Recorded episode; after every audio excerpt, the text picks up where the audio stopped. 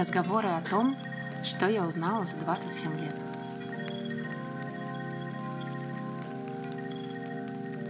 Всем привет! Меня зовут Иоланта. Это мой и, надеюсь, ваш любимый подкаст «Куда бежишь?» про work-life balance и про то, как же, наконец, отдохнуть? Сегодня у нас предрождес...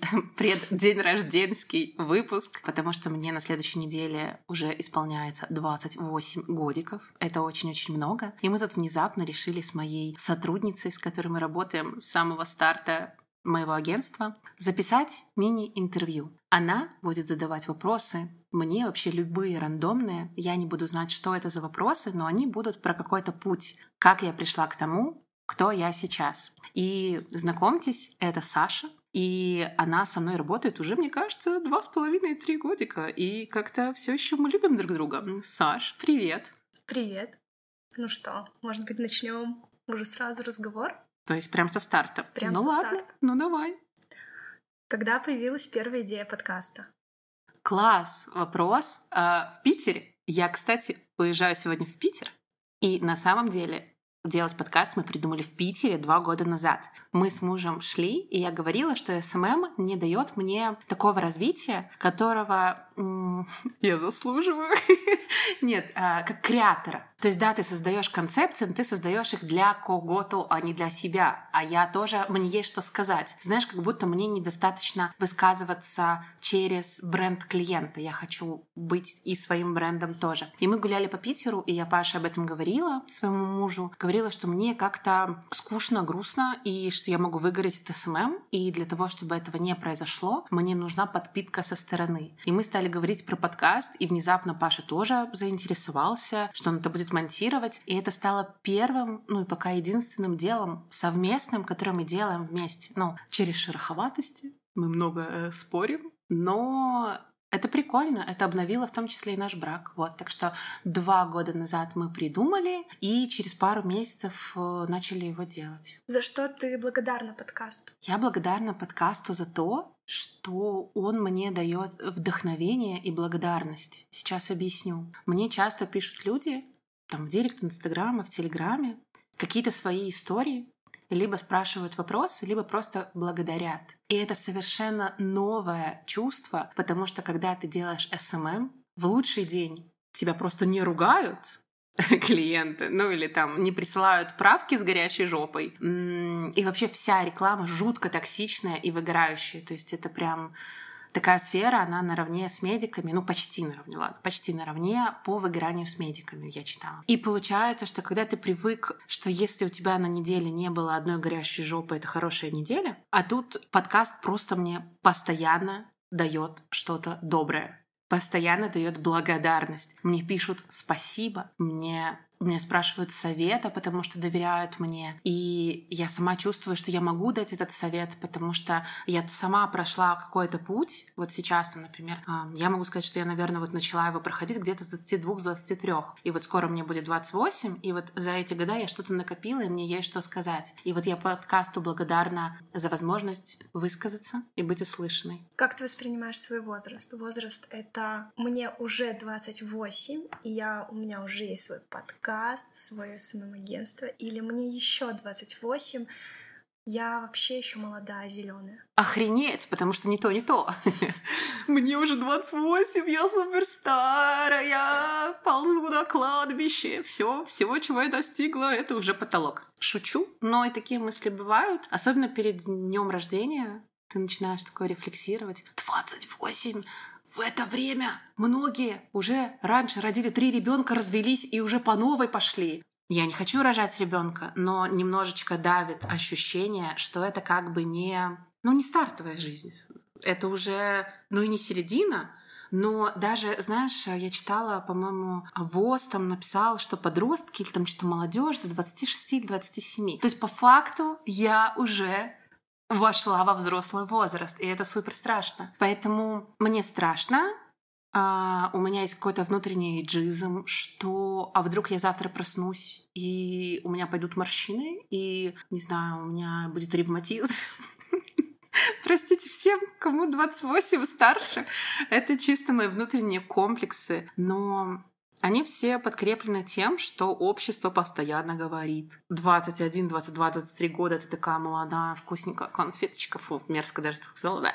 Вот, но типа как будто когда тебе 30 или когда тебе 40, вспомнила, короче, сейчас одну программу, которая очень вредная. Это «Давай поженимся». Я раньше смотрела, и там вот была Роза Сибитова, по-моему. И вот всех женщин, которым было 30, они такие, ну вы же понимаете, что вы уже товар не первой свежести, а где-нибудь второй. Поэтому надо снизить ожидания, снизить свою планочку. И ты это говно слушаешь, и ты понимаешь, что это говнище, и ты хочешь бороться с этим, но оно за эти года пробирается к тебе. Поэтому я сейчас хочу работать... Знаешь, как я хочу себя чувствовать? Вне возраста. Я сейчас обожаю людей, а, я понимаю, что это не какая-то вранье. Это не вранье.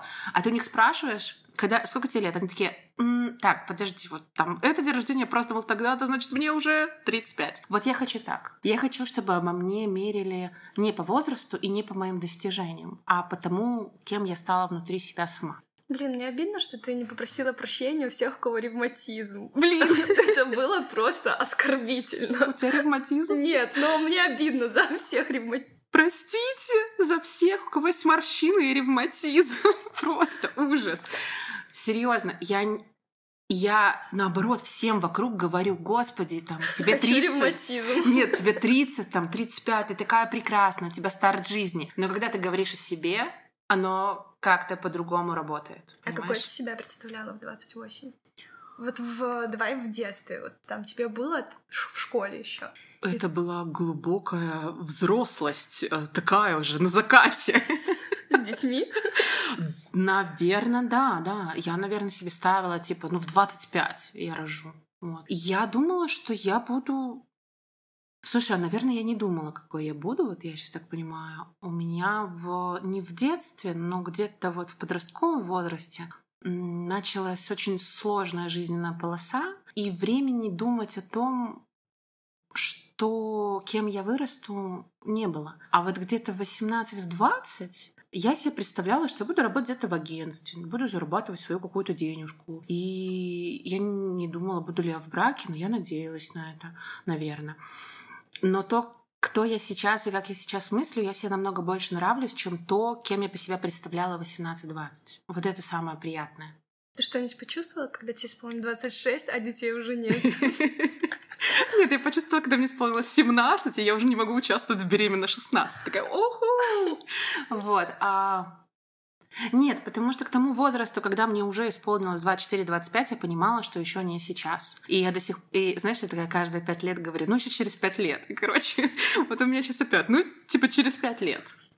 М, Какой ты себя представляешь в будущем? Помимо того, что ты будешь как бы вне возраста, но вот твоя идеальная Лола, она какая? Она не идеальная. А, Я позволяю ей быть токсичной и злобненькой. А, Я я рассказывала вне выпуска Саши историю про то, что я очень долго пыталась быть хорошей девочкой. Я избегаю конфликтов, избегаю конфликтов на работе. Не с мужем, с мужем нормально вообще срёмся целыми днями. И с котами. Да, и с котами вообще шеймлю их. Короче, но а, вот этот образ знаешь, он у меня появился в универе. Вот этот образ хорошей, милой девочки. Потому что я впервые поняла, что я могу нравиться людям. Но я как-то не зацепилась за мысль, чем я им нравлюсь. А мне показалось, ага, если я яркая, если я болтливая и улыбаюсь и добрая, наверное, вот это работает, и тогда я буду такой и дальше. И вот у меня где-то с 20-21 года, где-то до 26 это просто постоянная попытка быть хорошей девочкой. Улыбаться, нацеплять на себя разные маски и так далее. И вот я только вот в этом году начала из этого выходить. А какой был вопрос? Какой ты себя видишь в будущем? А, Как? Какой ты стремишься себе? очень сильной в плане независимости вообще ни от чего. Ни от того, где я живу, с кем я живу, кем я работаю. И мне очень хочется думать, что то, что есть сейчас, подкаст и э, джем мое, мое агентство, это не все. И мне не хочется стать заложником образа и заложником того, что я делаю сейчас. Я хочу, знаешь, начинать что-то и заканчивать, если мне это нравится, а, создавать что-то новое. Вот, я вижу себя креатором, а, создательницей. Я вижу, что моя жизнь наполнена разными интересными проектами и разными разговорами с интересными людьми. Каким ты видишь подкаст через 10 лет, грубо говоря, в будущем? Он будет существовать еще? Или он перейдет, допустим, в какую-то новую форму? Или что-то изменится? Как вообще он будет? Давай не про 10, давай, например, про 2, про 3. Про 2 месяца. А Я вижу, что мы выйдем с видеоподкастом, то есть мы как-то обрастем финансами какой-то мяском на кости, и я, наконец, перестану стесняться себя, потому что для меня видеоподкаст — это всегда... Если ты откроешь блогеров, не знаю, ты чуть-чуть криво нарисовала губы, об этом тебе скажут 300 человек. Если ты там пухленькая, об этом тебе скажут еще 500 человек. И вот я пока мне очень тяжело, но это то, куда я хочу двигаться, потому что в Ютубе а, тоже хочется быть. Вот. И я хочу, чтобы он был, этот подкаст, я в него верю. То есть это как будто уже мой личный бренд. Не бренд, который все знают, весь мир там и так далее. Нет, но это мой личный бренд, который я создала и который я очень люблю. И я думаю, он будет развиваться. Я думаю, что сюда я начну приглашать каких-то охренительных ученых. Вот мне очень хочется ученых по мозгу вообще добраться до самых крутых. И э, я хочу, чтобы он стал началом э, других подкастов потому что мне есть что сказать, мне есть что спросить, даже самое интересное. Чем, что я считаю в себе одной из э, важных частей? Мне интересно. Мне интересно жить. Мне интересно что-то делать. Мне интересно, а что если я куплю иголку и нитки и потыкаю, у меня получится ковер, и я такая сижу и тыкаю, у меня получается ковер. Вот я экспериментатор в каком-то моменте, поэтому да, ответ на твой вопрос такой долгий но я хочу, чтобы он был, я в него верю, и я хочу, чтобы это превратилось в нечто большее, в какие-то высказывания. Тебе не кажется то, что у тебя слишком хорошая аудитория для того, чтобы тебе писали, что у тебя криво накрашены губы? Но мне кажется, аудитория подкаста куда бежишь, она не будет писать тебя и шеймить тебя, вообще и булить. Слушай, а, да, та аудитория, которая есть сейчас, да, но а, если я хочу немножко увеличить наше комьюнити, если я хочу, чтобы оно росло и выходить на YouTube, то аудитория подкастов, да, это самые классные чуваки, я их обожаю. Это не только моего подкаста, вообще Аудитория подкастов — это типа думающий человек, а, развитый где-нибудь из digital-сферы или просто человек, который занимается самосовершенствованием. Ну, то есть я читала про эту статистику. Это самая топовая аудитория. Но а, смотри, вот э, в подкастах, например, считается супер классно, если у тебя 10 тысяч прослушиваний на выпуск, а на Ютубе считается классно, когда у тебя 100 тысяч прослушиваний на выпуск. И это другие деньги, а, которых вообще у меня пока нет в подкасте, кстати, если что. Заказывайте рекламку. Вот. А я не тот человек, который долго может заниматься чем-то, не масштабируя. Я вижу это по джему. Ну, типа, мы начинали фриланс э, с двух человек, потом ты у нас появилась, а потом нас 16. Ну, типа, и мы работаем с крупными брендами. Оно само растет. И я вот сейчас читаю книгу «Кафе на краю земли». Книжка довольно посредственная, но там есть интересная мысль. Когда ты начинаешь себе задавать вопрос, в чем смысл твоего существования? И если ты находишь ответ на этот вопрос и начинаешь делать неважно что, но в направлении цели существования, тебе как бы вся вселенная начинает помогать. И я это чувствую. Как только я делаю что-то, от чего прет, мне внезапно пишет там рекламодатель, мне пишут люди предлагают помощь или еще что-то. Ну, то есть вот сейчас я чувствую, что куда бежишь, может вырасти. И мы, если мы все-таки выйдем на YouTube и вырастем, придут другие люди. Придут люди с Ютуба. И вот эта аудитория может сказать все, что угодно. Поэтому тут Хороший у тебя вопрос. Тут вопрос в том, хочу ли я оставаться инди-подкастом, или я хочу, чтобы я что-то создавала, и мне, и чтобы это была моя работа. Сейчас это мое хобби, в которое я постоянно вкладываю. А я хочу, чтобы это стало частью моей жизни, частью моего дохода. Возможно, я потом вообще захочу быть подкастером и буду вести пять подкастов и буду кайфовать где-нибудь на Бали. На Бали. Вот, это такая мини, конечно, влажная фантазия. Но мне хочется, чтобы это стало работой. Вот сразу я так тоже спрошу. Не боишься ли ты, что если подкаст станет работой, что ты перегоришь с этого. Да, но если он не станет работой, он, я тоже перегорю. Потому что когда ты что-то долго делаешь, и у тебя нету а, отклика, то есть да, сейчас пошел отклик в плане людей, которые пишут. И сейчас я держусь на этом. Но до этого до, год тебе приходит один отзыв типа в месяц где-нибудь на Apple. И да, ты читаешь, и, блин, приятненько. А члена команды Джема, который Лола выклинчила. Ужас. Такое, это было только на самом-самом старте, когда мы только создали подкаст. Не надо, не надо. Лола скачивала нам приложение подкаста, чтобы ставить 5 звезд своему подкасту. Какая ты стерва. Ужас. Да, такое было, но просто в Apple подкасте очень важно эти пять звезд, потому что иначе тебя никто не видит. Поэтому, пожалуйста, поставьте в Apple подкасте, если у вас айфончик, пять звезд. А, я так тоже сейчас спрошу, как на тебя повлияла твоя аудитория? Я знаю то, что э, они делятся с тобой очень многими моментами, ты даешь советы, у вас, в принципе, очень хорошая обратная связь с подписчиками. И как на тебя это повлияло? Вера в успех, наверное, вера в то, что что-то может. То есть сейчас у подкаста 400 а, подписчиков в Инстаграме, и при этом мне уже присылают ответы, э, точнее вопросы, уже спрашивают моего совета, тегают, отмечают. Окей, это типа не каждый день происходит, но то, что происходит с 400 людьми, это магия. То есть и, мы же работаем с брендами, просто там, грубо говоря, с магазинами, еще с кем-то. И я вижу, что это вообще другое.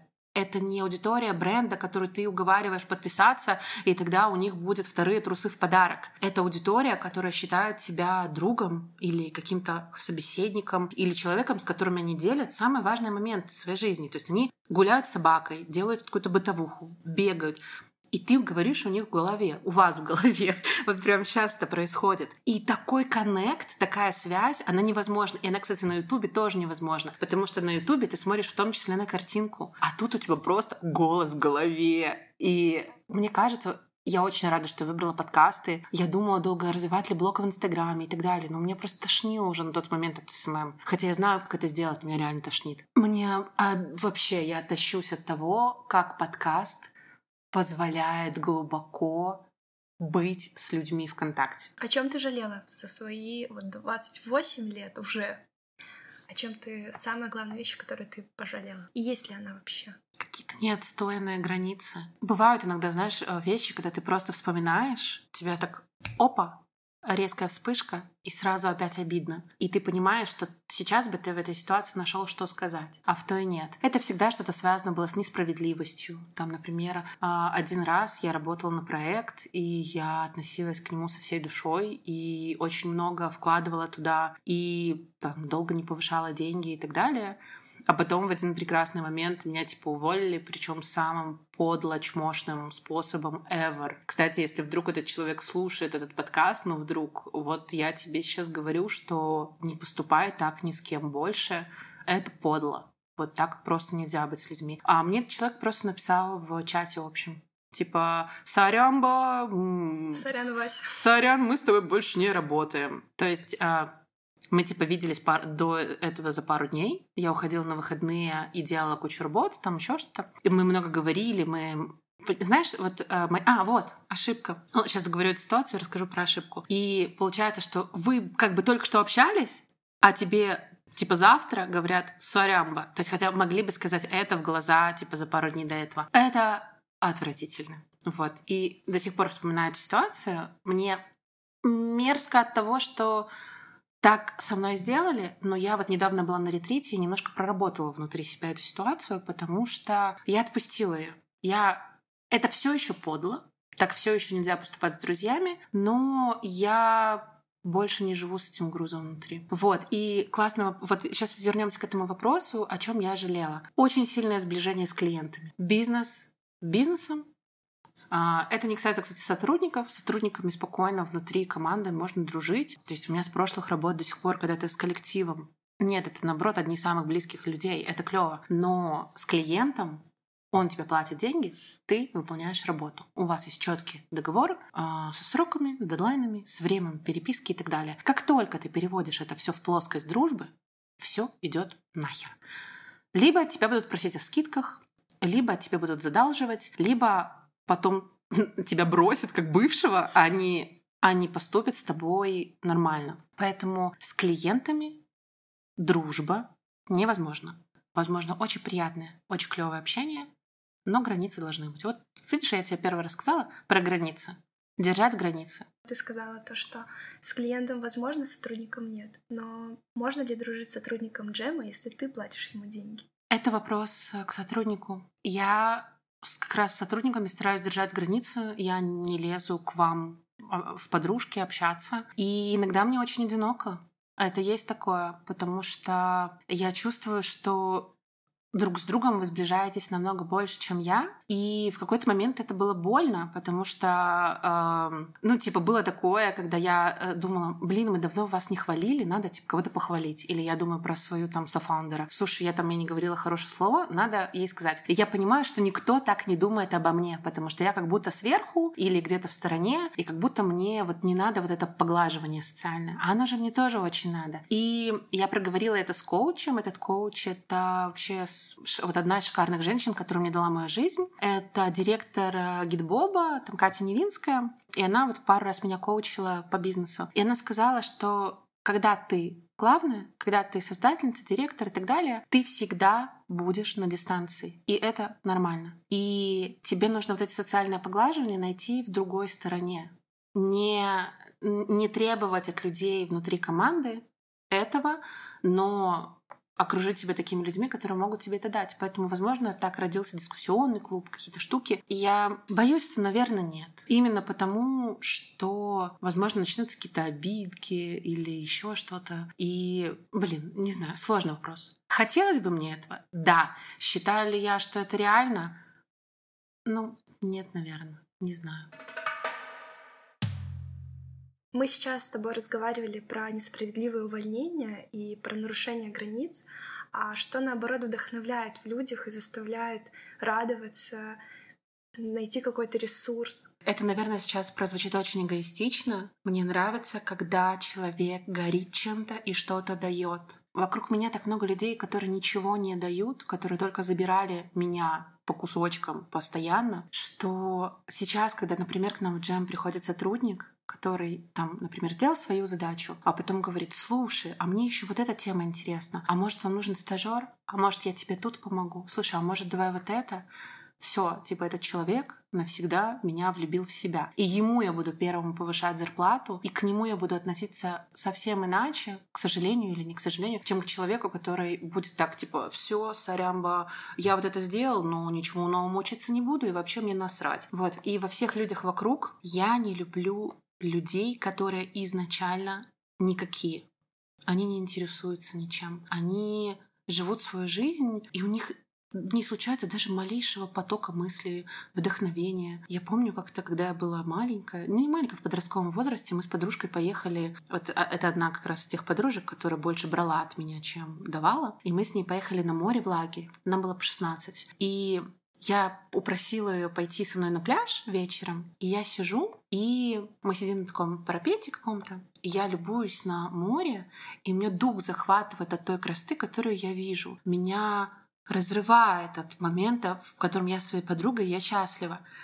А она очень хотела мне пожаловаться там на какого-то парня или поныть и так далее. И в какой-то момент я ей сказала, слушай, мне вот прям очень хочется тут побыть, возможно, где-то помолчать, возможно, где-то просто впитать это все. И она мне довольно презрительно сказала, что типа, ой, ну да, вот тут сидеть и типа любоваться на волны, что там за пафос. То есть она как-то настолько это осудила. И вот сейчас э, с высоты своих лет я понимаю, что это был не тот человек рядом со мной она была как пиявка для меня. А сейчас, как только я вижу, что человек горит, неважно чем, он играет, он горит машинами, он горит э, спортом и так далее, и он может об этом рассказывать часами. Господи, да, если это будет ученый, если ты меня сейчас слышишь, ученый, господи, и ты хочешь мне рассказать про бактерии в кишечнике, как они влияют на наше настроение часами, я послушаю тебя с таким удовольствием. То есть вот, короче, я обожаю, когда люди интересуются жизнью. Ну, это, мне кажется, одно из моих главных тебе пожеланий, чтобы ты оставалась всегда горящей жизнью, интересующейся.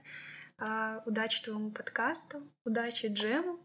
Вообще, спасибо большое. Это был самый спонтанный выпуск и мой первый под... участие, первое участие в подкасте. Это, uh, наверное, вот мне и нравится то, что идея появилась, мы ее воплощаем, все, я тебе хочу пожелать то, что в 28, в 29 и дальше, чтобы у тебя вот оставалось вот это горение жизнью, и постоянно вот что-то возникла какая-то идея, и ты ее всегда воплощала, и это классно в тебе отзывалось, был классный фидбэк, чтобы у тебя было только вдохновение от этого и энергия. Спасибо тебе большое, спасибо за наш внезапный выпуск. Вот, Саша на самом деле приезжала ко мне записать мини-фильм, такой мини, точнее, мини на минуточку видео на мое день рождения, я вам потом его обязательно покажу. И мы решили записать подкаст, поэтому спасибо, Саша, что ты приехала. Очень классные были вопросы, прям заставили подумать. А вам спасибо, что вы это послушали, и надеюсь, мы с вами стали немножечко ближе. И я рада, что в этом подкасте я могу делиться с вами всем. Пока-пока, котятки, и всем баланс!